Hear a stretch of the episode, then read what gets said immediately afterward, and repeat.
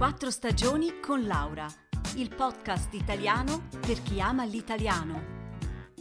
Trascrizioni su www.podcastquattrostagioni.ch Ciao a tutti!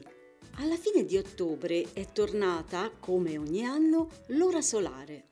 Sì, in italiano si chiama ora solare, quella che segue il ciclo del Sole e ora legale quella che invece è in vigore in estate per legge, appunto da qui il termine legale. Quindi domenica scorsa alle tre di notte le lancette dell'orologio sono state spostate indietro di un'ora e abbiamo dormito un'ora in più. Però così abbiamo anche perso un'ora di luce. Ma a che cosa serve l'ora legale? Semplice, a risparmiare energia elettrica per sfruttare al massimo la luce del sole nel nostro emisfero nord. In Italia l'ora legale è stata introdotta nel lontano 1916. Tra il 1921 e il 1939 invece è stata interrotta, così come fra il 1948 e il 1965. A livello europeo l'ora legale invece è in vigore dal 1976.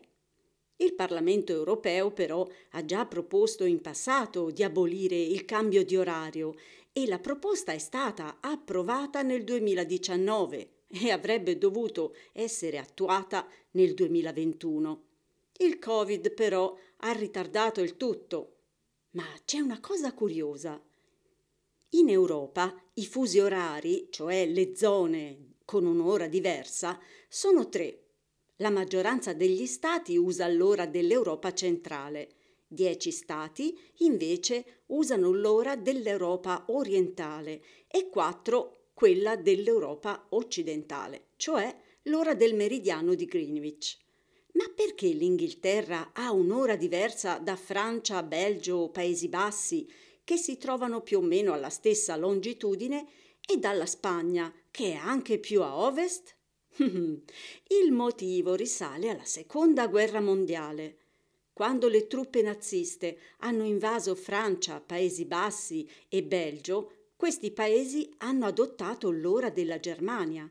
Alla fine della guerra quell'ora è rimasta perché era troppo complicato cambiare.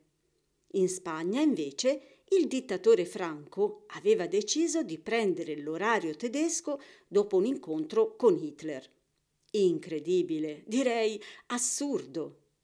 Intanto sono più di 300.000 gli italiani che hanno chiesto lo stop al passaggio ora solare, ora legale. Per la Società Italiana di Medicina Ambientale il cambiamento dell'ora ha effetti negativi su molti aspetti e soprattutto sulla salute dei cittadini. Infatti l'orologio biologico del nostro organismo ha bisogno di 24 ore.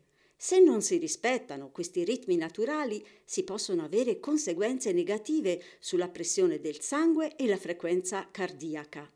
I dati parlano del 4% in più di malattie del cuore nella prima settimana del cambio di orario.